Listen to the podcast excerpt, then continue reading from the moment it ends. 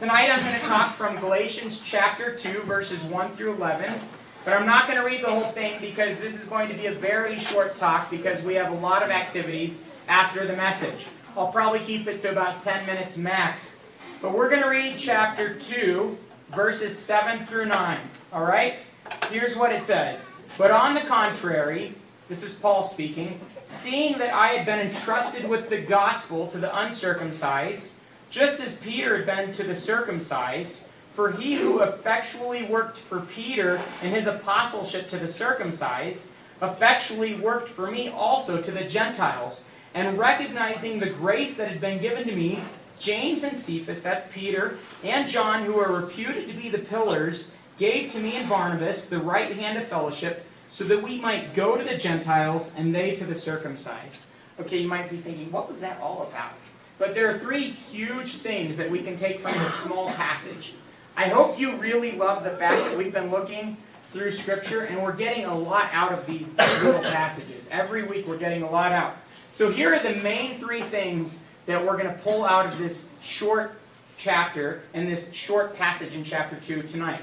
We're going to talk about how each of you have been entrusted with the gospel, how you've been empowered to preach the gospel, and you've been enlisted to spread the gospel. And that's all there in those three verses, okay? As we get started, I wanted to tell you a story. Aaron and I, going back, didn't always have kids. Some of you remember when we didn't have kids, right? A few of you do. And we had waited about five years after getting married because we wanted to have some time just to grow together as a couple before having kids. And we finally decided to start having kids. And we had two miscarriages in a row, and it was really disheartening. It was painful, and we were having all these questions can we have kids or not? What's happening? We were really trusting God with all that was happening. We asked all of our prayer team. We have about 400 people that pray for us and pray for you guys and things like that. And we emailed them and said, Will you please pray that God would give us children? We were expecting to wait some time before trying again because we were so hurt. Well, that month, uh, we got pregnant, and it shouldn't have happened. All right? That was with Eliana. We were very fearful leading up to the day that she was born. I was terrified, full of anxiety that we'd lose the pregnancy, the baby. But God gave us this beautiful girl. And her name actually means God has answered. And that's why we picked that name, because of uh, the trials that we've been through leading up to her birth. Now, the day that she was born, I can't possibly explain to you how I felt. I mean, I felt better than anybody that's ever won the Super Bowl. I felt better than anyone that's been elected president. I could have died that day happier than anyone that's ever lived. Maybe someday when you have kids, you'll understand the just incredible excitement of holding your own child in your hands, especially after worrying that you might never have one, you know? It was overwhelming. I mean, I felt like crying tears of joy every time I thought about it that day. It was just so surreal. Walking out of that hospital, I wanted to tell every single person I saw, I'm a dad, right? I, want, I was texting people, students are texting me, Nate, you're supposed to be at paintball. I'm like, no way, I'm a dad, right? Nate, you're not at the turnaround. Yeah, because my daughter was just born. I wanted to tell everybody this great news. I couldn't keep it in because it was so great. Now, as we begin tonight, that's what we're talking about. We're talking about how You've been entrusted with the gospel, empowered to preach the gospel, enlisted to spread the gospel. And I don't want you to see this as a duty. I want you to realize the incredible joy of sharing the good news. And that's what gospel literally means the good news. You get to share the most incredible news that this world has ever heard that there's a Savior that loves them, that He's died on the cross to forgive them, that He guarantees them an eternal life in heaven and a life of abundance here on this earth. This is fantastic news. So just like I was excited to share Eliana's birth with everyone I saw, I want to encourage you that when you experience good news, it's hard to keep it in. You want to share it with everyone. So with that in mind, you've been entrusted with the gospel. Paul says in verse 7, but on the contrary, seeing that I have been entrusted with the gospel. Just like Paul had been entrusted with the gospel, you too have been entrusted with the gospel. Jesus said that if you follow him, he will make you a fisher of men that if you follow him, he will help you share the good news with other people so they too can follow him. So, how many of you are a follower of Jesus? Most of you in this room? Well, guess what? Each one of you that raised your hand is also a fisher of men. That is what Jesus described as following him. So, This is not a duty, this is a privilege that you get to be a fisher of men, that you get to share the good news with those that you encounter. Okay, second in verse 8, Paul talks about being empowered to preach the gospel. In verse 8, he says, He who effectually worked for Peter in his apostleship to the circumcised, effectually worked for me also to the Gentiles. So God is in each of your life, and He's effectually working through you to be His messengers to Fort Lewis College. Isn't that interesting? You're not just winging it and hoping for the best. His Holy Spirit in you is empowering you to be His witnesses here at Fort Lewis College. In Acts 1 8, it literally says that He will give you power to witness through His Holy Spirit. Isn't that incredible? It's phenomenal. So not only do you have good news, not only are you called to share the good news, but you have the Holy Spirit in you to enable you to powerfully share the good news. Right? You've been empowered to share the good news. Now, I just want to rephrase it again, to state it again, the POWER acronym for being filled with the Spirit. All right, you ready? Present yourself to God, surrendering to Him. Starts there. P and the POWER acronym. Present yourself to God, surrendering yourself to Him. All right? O, own up to your sin, confessing it to Him. We all have our own selfishness and sin that keeps us from being the messenger that He wants us to be.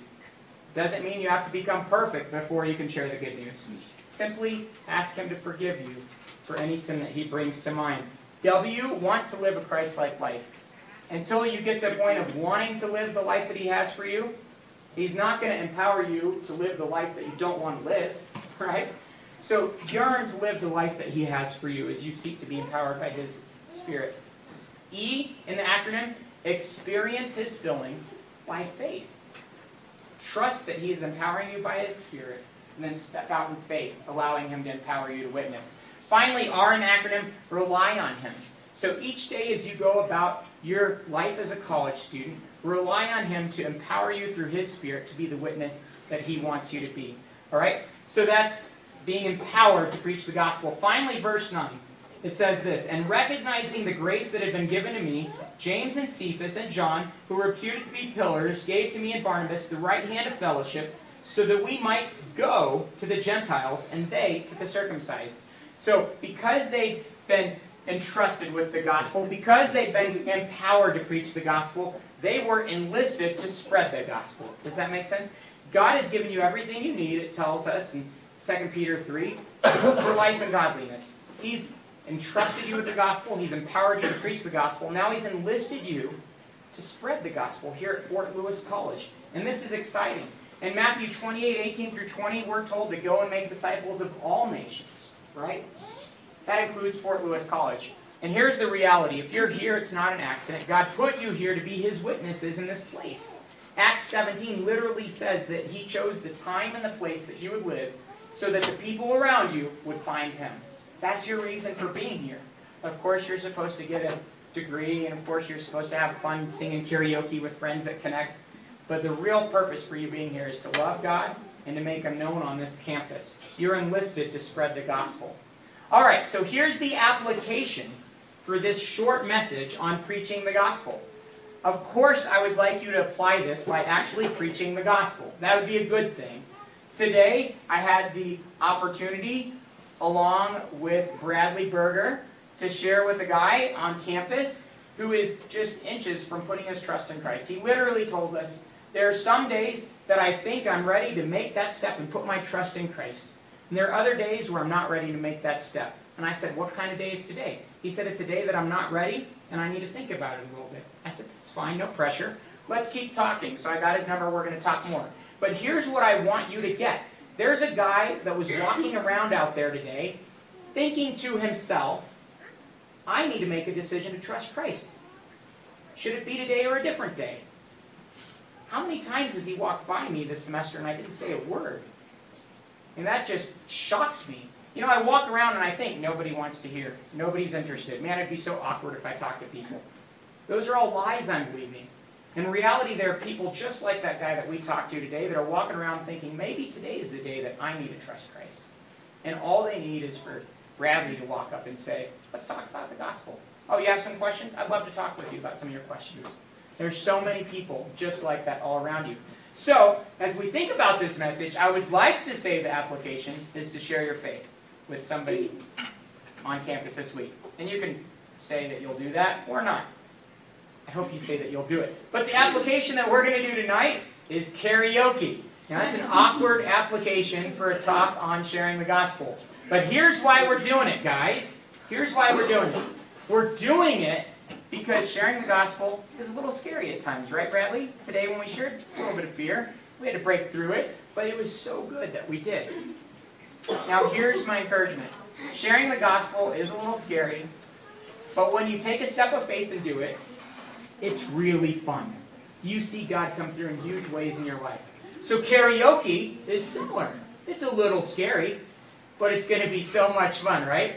So, I hope that tonight, taking a step of faith, taking a risk to sing in front of the rest of us, will just warm you up for an even greater risk of sharing your faith with those around you, okay?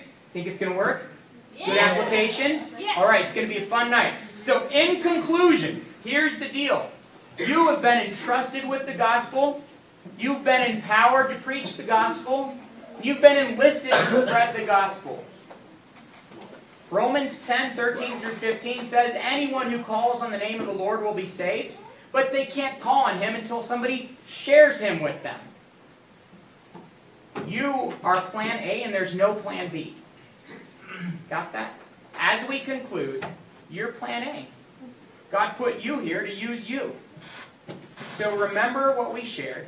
Practice taking a risk tonight. And don't forget that you're God's plan A, Dylan.